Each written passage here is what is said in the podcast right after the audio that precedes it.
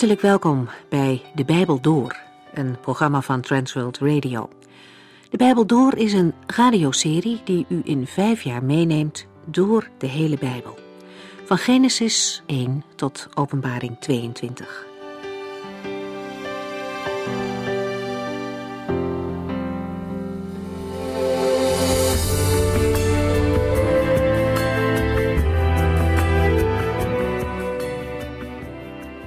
Graag wijs ik u even op onze website transworldradio.nl.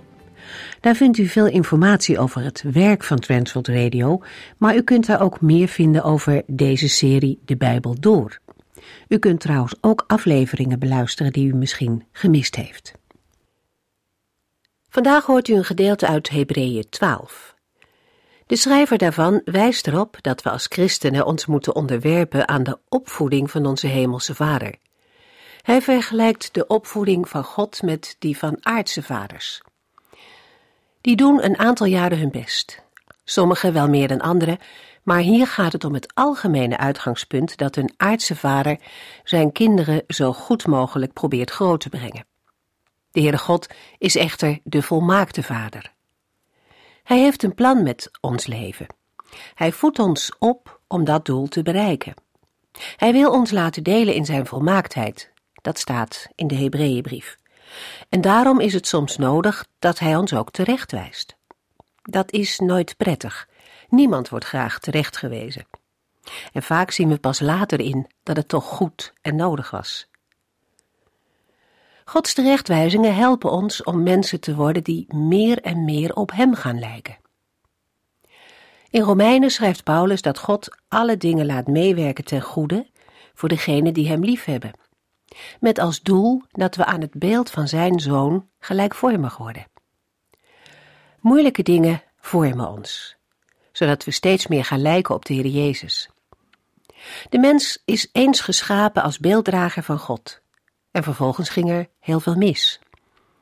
Dankzij Gods genade en vergeving mogen we het toch opnieuw proberen. Het is onze roeping om het beeld van Christus in de wereld om ons heen te laten zien en terechtwijzing en beproeving zijn dus juist een teken van Gods liefde en zorg. Het is niet zo dat hij zich tegen zijn kind keert, maar hij is bezig om zijn kind op te voeden. En daarom moeten we niet verslappen en niet opgeven. Maar, zoals de schrijver van Hebreeën zegt, hef de slappe handen op en strek de knikkende knieën. En zo gaan wij vandaag verder in Hebreeën hoofdstuk 12.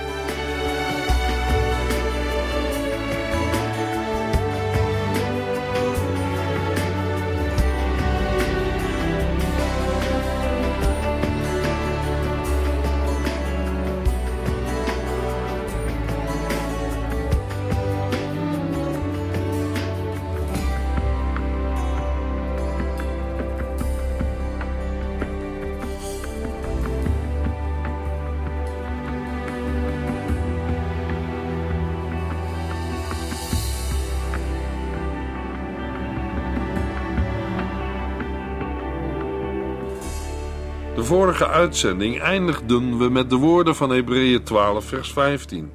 Let erop dat niemand van u de genade van God aan zich voorbij laat gaan. Er mag geen verbittering onder u komen, want als dat gebeurt, zullen velen erdoor aangestoken worden en zijn de gevolgen niet te overzien. Terwijl de gelovigen zich inzetten om de vrede met hun medemensen te bewaren, en proberen als afgezonderd voor de Here te leven, moeten zij op elkaar letten. We lazen dat ook al in Hebreeën 10, vers 24, waar staat: Laten wij op elkander letten en elkaar aansporen God en mensen lief te hebben en altijd goed te doen. In de versen 15 en 16 worden drie zaken genoemd waarop gelet moet worden. Het eerste is Let erop dat niemand van u de genade van God aan zich voorbij laat gaan. Daarbij zullen we aan afval van het geloof in Christus moeten denken. Het tweede is: er mag geen verbittering onder u komen. Dat kan beginnen door zonde. In Hebreeën 3, vers 13 lazen we: U mag zich door de betovering van de zonde niet laten verharden, zodat u niet meer naar God luistert. Verbittering kan ook het gevolg zijn van nalatigheid. In Hebreeën 10, vers 39 wordt het verwoord met mensen die God de rug hebben toegekeerd. Mensen die niet meer op God vertrouwen. Ook het terugkeren naar de wetten, vormen en instellingen van het oude verbond is een vorm van verbittering, want in het oude verbond is voor Christus geen plaats. Het derde waarop de lezers moeten letten, lezen we in het volgende vers. Hebreeën 12, vers 16. Let er ook op dat niemand van u betrokken raakt in seksuele zonden, of het heilige zo minacht als Esau, die als oudste zoon zijn rechten ruilde voor een bord eten. In andere vertalingen lezen we dat de gelovigen erop moeten toezien dat niemand van hen een hoereerder of onheilig is, zoals Esau. Daarbij is het niet zeker of hoereerder en onheilige allebei op Esau betrokken moeten worden, of alleen het laatste. Van Esau is namelijk niet bekend dat hij betrokken is geraakt bij seksuele zonden of een hoereerder was. Wel dat hij met twee Hethitische vrouwen trouwde, waarvan we in Genesis 26 vers 35 lezen maar Isaac en Rebekka keurden zijn daad af en hadden er verdriet van. In Genesis 27, vers 46 zegt Isaac tegen Rebekka: Ik heb een hartgrondige afkeer van de Hethitische vrouwen van Esau. Ik sterf nog liever dan dat ik Jacob met een van hen laat trouwen. Door de Joden werd Esau gezien als een zinnelijk mens, een levensgenieter die gericht was op het bevredigen van zijn aardse genoegens, maar niet gericht op het hemelse vaderland. Van daaruit is ook het verkopen van het eerstgeboorterecht begrijpelijk.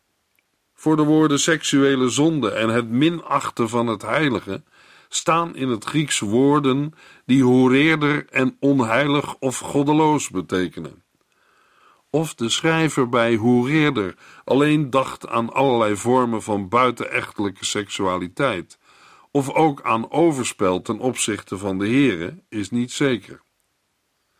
Onder gelovigen met een heidense achtergrond kwam soms de dwaling voor dat zij van mening waren de vrijheid van het geloof te kunnen misbruiken door hoererij te plegen of naar heidense offerfeesten te gaan. Voor de gelovigen is Esau, die als oudste zoon zijn rechten ruilde voor een bord eten, zeker een waarschuwing.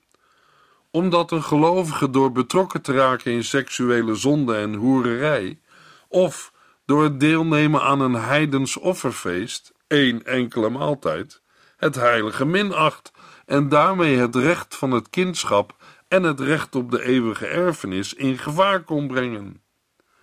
Zonde en dwaalleer zijn besmettelijk Daarom moeten gelovigen waakzaam en oplettend zijn. Laten we nog een keer luisteren naar de aansporingen van de schrijver van Hebreeën in Hebreeën 12, vers 15 en 16.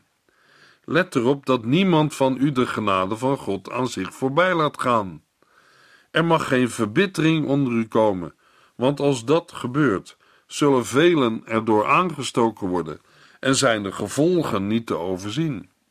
Let er ook op dat niemand van u betrokken raakt in seksuele zonden, of het heilige zo minacht als Esau, die als oudste zoon zijn rechten ruilde voor een bord eten. Hebreeën 12, vers 17. Want u weet het, toen hij die rechten terug wilde hebben, was het te laat. Het hielp niets dat hij huilde, hij kreeg geen kans meer tot inkeer. De woorden, want u weet het, maken duidelijk dat de schrijver van het Bijbelboek Hebreeën ervan uitgaat dat de geschiedenis van Esau bij zijn Joodse lezers bekend is. Aan de hand van het voorbeeld van Esau maakt hij duidelijk dat als een gelovige eenmaal de genade van God heeft losgelaten, er geen weg terug meer is. In Hebreeën 6, vers 6 lazen we: Door God de rug toe te keren, kruisigt zo iemand de zoon van God eigenlijk opnieuw en maakt hem bespottelijk.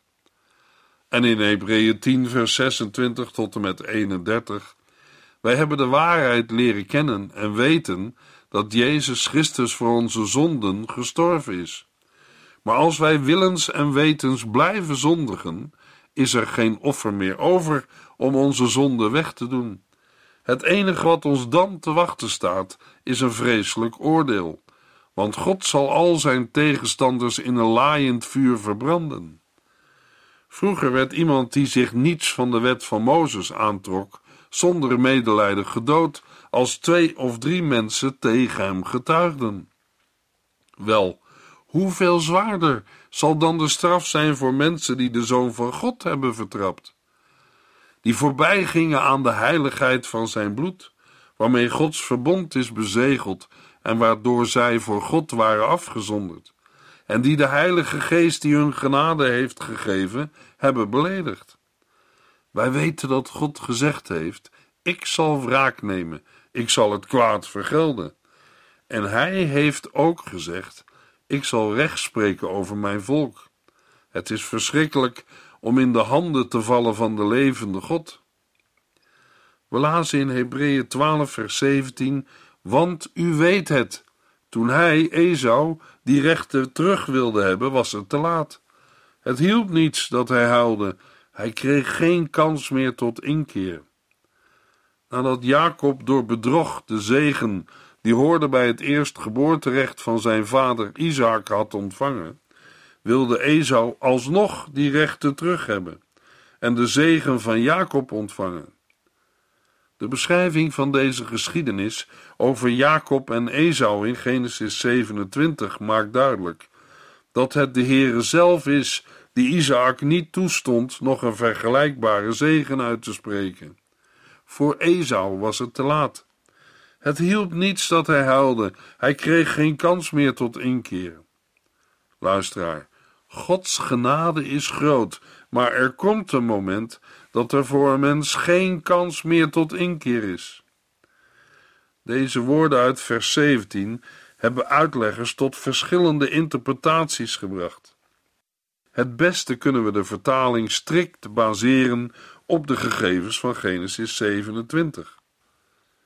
In de Hebreeuwse tekst van Genesis 27, vers 38 lezen we dan: Want Esau vond geen mogelijkheid van gedachteverandering, hoewel hij het onder tranen trachtte te bereiken. De Griekse vertaling van Genesis 27, vers 38 voegt nog toe dat Isaac het hiermee erg moeilijk had. Geen kans meer tot inkeer heeft de oorspronkelijke betekenis van verandering van gedachten. Hoewel Esau onder tranen de zegen zocht, werd hij afgewezen. Met andere woorden, Esau betreurde alleen het verlies van de zegen, maar kwam niet werkelijk tot inkeer, tot berouw over zijn oppervlakkige levenswandel. Een aantal Bijbelvertalingen geven aan dat Esau geen mogelijkheid vond tot inkeer of bekering, hoewel hij die onder tranen zocht. In dit laatste geval moeten we verwijzen naar Hebreeën 6, vers 6. Door zonde en goddeloosheid ontstaat verharding, waardoor bekering niet meer mogelijk is. Deze verharding is niet alleen het gevolg van eigen zonde, maar tegelijk een oordeel van de Heere. Esau wilde de rechten terug hebben van het dubbele deel van de erfenis van een eerstgeborene, maar daarvoor was het te laat. Hebreeën 12, vers 18. U bent niet oog in oog komen te staan met iets ontzettends, met laaiend vuur, diepe duisternis en gierende wind, zoals de Israëlieten in de tijd van Mozes, toen God op de berg Sinaï zijn wet gaf. In vers 18 trekt de schrijver nog een keer een vergelijking tussen het oude en het nieuwe verbond. Het oude verbond was al groots, wat blijkt uit de woorden van de apostel Paulus in 2 Korintiërs 3 vers 7. Toch begon het oude verbond, dat tot de dood leidde, met zo'n stralend licht dat de Israëlieten het niet konden verdragen naar Mozes te kijken. Want terwijl hij hun de wet gaf die zij moesten gehoorzamen, straalde zijn gezicht door de aanwezigheid van God, maar dat was van voorbijgaande aard. Maar het vervolg in 2 Korintiërs 3 maakt duidelijk dat het nieuwe verbond een nog veel grotere glans heeft. We lezen in 2 Korintiërs 3 vers 8 Moeten wij dan niet een veel grotere glans verwachten, nu de Heilige Geest leven geeft? Als het verbond dat tot veroordeling leidt al zo'n glans gaf, hoeveel meer moet dan de glans van het verbond zijn dat de mensen bij God brengt? Sterker nog, de glans die van Mozes gezicht afstraalde, was een flauw schijnsel vergeleken bij de schitterende glans van het nieuwe verbond. Dus, als het oude verbond, dat toch weer zou verdwijnen, al een hemelse glans had, hoeveel sterker moet dan de glans van Gods nieuwe verbond zijn, omdat dat blijvend is? Daarom moeten de lezers van Hebreeën ook absoluut ernst maken met het spreken van God in het nieuwe verbond, zoals dat door de Heer Jezus zelf en door de verkondiging van het evangelie tot hen is gekomen. Daartoe wordt allereerst de verschijning van de Heer op de berg Sinaï beschreven. Deze verschijning vond plaats toen het oude verbond werd gesloten. In Hebreeën 12 vers 18 is de beschrijving van de verschijning van de Heer ontleend aan Deuteronomium 4 vers 11 en 5 vers 22. In het vuur openbaart zich de heiligheid van de Heer. Maar aan de andere kant is hij door zwarte wolken en diepe duisternis voor het menselijk oog verborgen. De gierende wind of stormwind is een teken van zijn majesteit en macht. Hebreeën 12, vers 19. U hebt ook geen luid trompetgeschal gehoord of de donderende stem van God. De Israëlieten werden daar zo bang van dat zij God vroegen niets meer tegen hen te zeggen. Behalve met zichtbare verschijnselen ging de openbaring van de Heer op de Sinaï ook gepaard met geluiden. De schrijver van Hebreeën noemt in vers 19 geen donderslagen, maar wel luid trompetgeschal of bazuingeschal en de donderende stem van God. Het geluid van woorden dat met donderslagen ging gepaard. Het luid trompetgeschal duidt op de aanwezigheid van engelen en op een grote heilshistorische gebeurtenis. Ook de wederkomst van de Heer Jezus zal vergezeld gaan met trompetgeschal. Onder andere in 1 Thessalonicense 4 vers 16 lezen we: Want als het signaal klinkt, als een van de voornaamste engelen zijn stem laat horen en de trompet van God schalt, zal de Heer zelf uit de hemel neerdalen. In Deuteronomium 4 vers 12 lezen we: De Heere sprak tegen u vanuit het vuur, u hoorde zijn stem, maar zag hem niet. Het spreken van de Heere was de climax van de openbaring van de Heere op de Sinaï. De Heere sprak tegen u. De reactie van het volk was dat zij God vroegen niets meer tegen hen te zeggen. Zij durfden de stem van de Heere niet langer aan te horen. Het Griekse woord voor vragen of vroegen betekent dringend verzoeken van iets verschoond te blijven. Het kan ook met afwijzen, weigeren of verwerpen worden vertaald. Uit Hebreeën 12 vers 25 blijkt dat de schrijver van Hebreeën het verzoek van de Israëlieten om niet langer de stem van God te hoeven horen, uitlegt als een weigering om naar de Here te luisteren. Het staat op één lijn met het de Here de rug toekeren. Hebreeën 12 vers 20.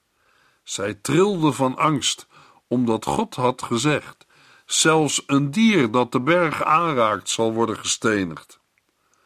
De reden waarom de Israëlieten God vroegen niets meer tegen hen te zeggen, was dat zij trilden van angst. Nu was de openbaring van de Heere ook onzagwekkend en omgeven door voorschriften, waardoor de Heere zijn absolute heiligheid duidelijk maakte. Al in Exodus 3 vers 5 zegt de Heere tegen Mozes: Kom niet dichterbij, trek uw sandalen uit, want u staat op heilige grond. De heilige God is voor een zondig mens niet te benaderen. Dat bleek ook uit het gebod dat het volk een bepaalde afstand van de berg verwijderd moest blijven. Dat dit gebod een ernstige zaak betrof, bleek wel uit de toevoeging dat zowel mens als dier buiten het heilige gebied moesten blijven.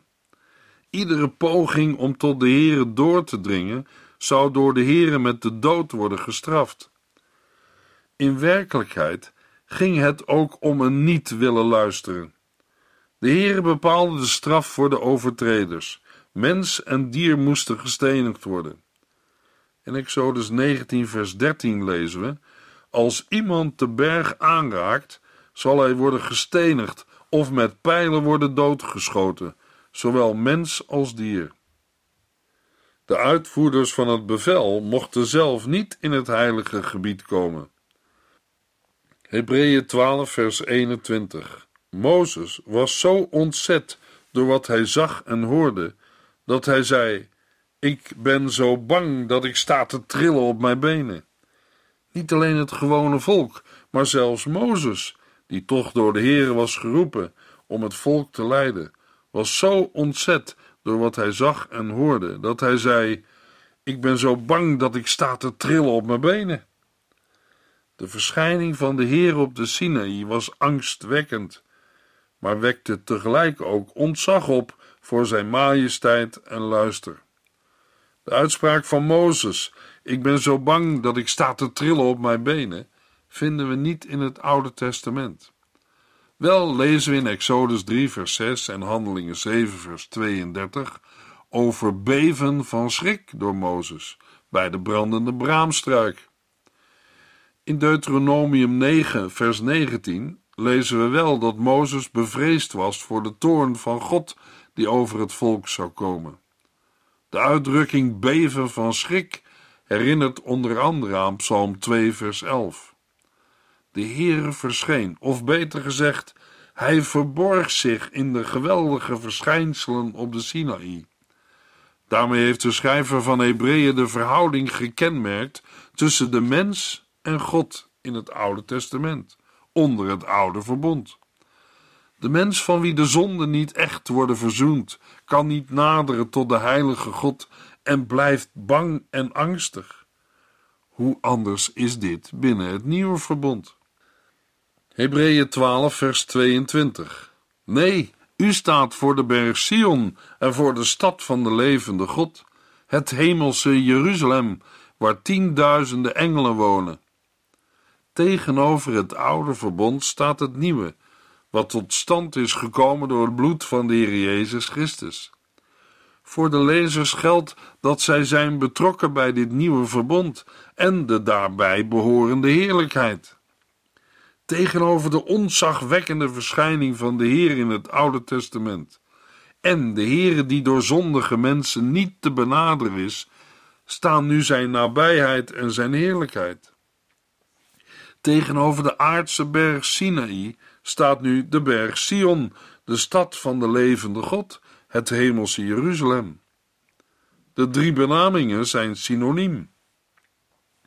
Het gaat in vers 22 niet om de aardse berg Sion, waarop de tempel was gebouwd, maar om een hemelse stad, waarvan de vaste verdering door God zelf is gelegd. De toekomstige stad, waar de gelovigen naar uitkijken, het hemelse oord waar de Heere woont.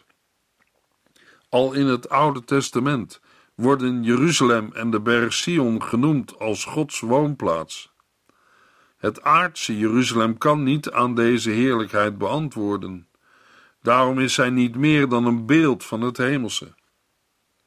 Tegenover de onbenaderbaarheid van de berg Sinaï is het hemelse Sion de woonplaats van tienduizenden engelen en mensen.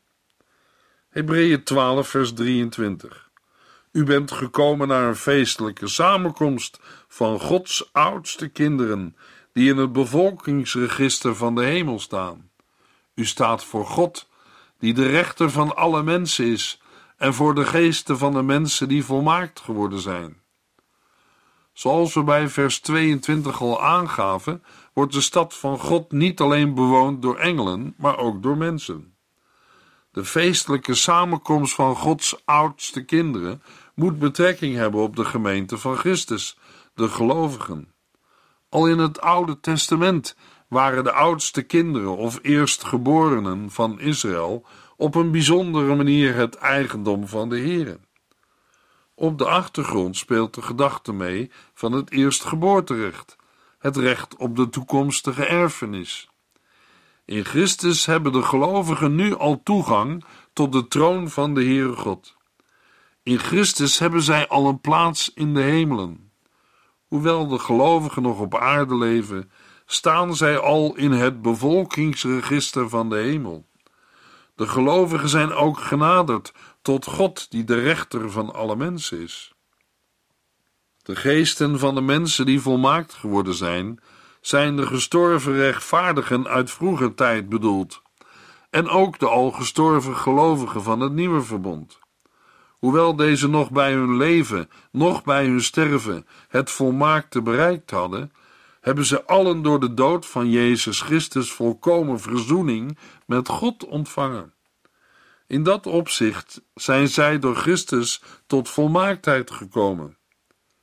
Er wordt alleen gesproken over de geesten van de mensen die volmaakt geworden zijn, omdat hun gestorven lichamen pas bij de wederkomst van de Heer Jezus in een verheerlijkte staat zullen worden opgewekt.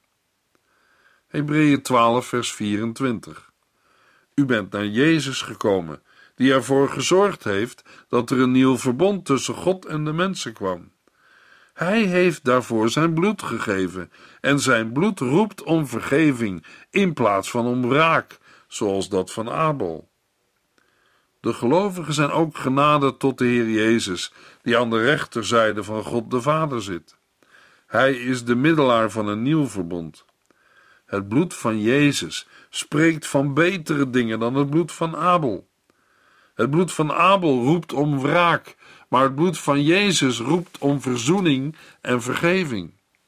Het nieuwe verbond in het bloed van Jezus is in alle opzichten beter. Luisteraar, bent u, ben jij gereinigd door het bloed van Christus? In de volgende uitzending lezen we verder vanaf Hebreeën 12, vers 25.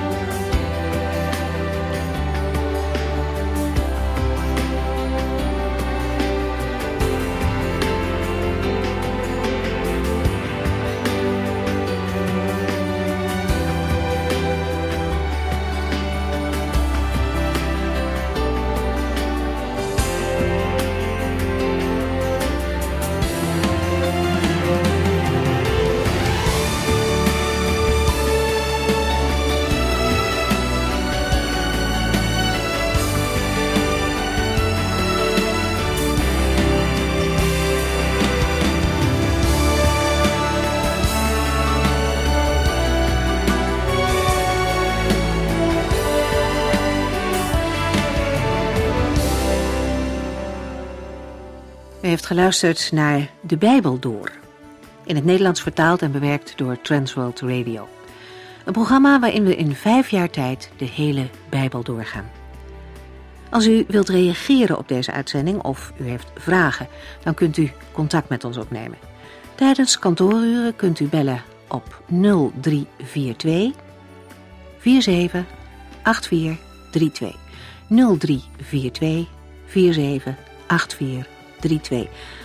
Ook kunt u een e-mail sturen naar de Bijbel door transworldradio.nl en natuurlijk kunt u ook via de post ons bereiken. TWR, postbus 371, postcode 3770, AJ in Barneveld.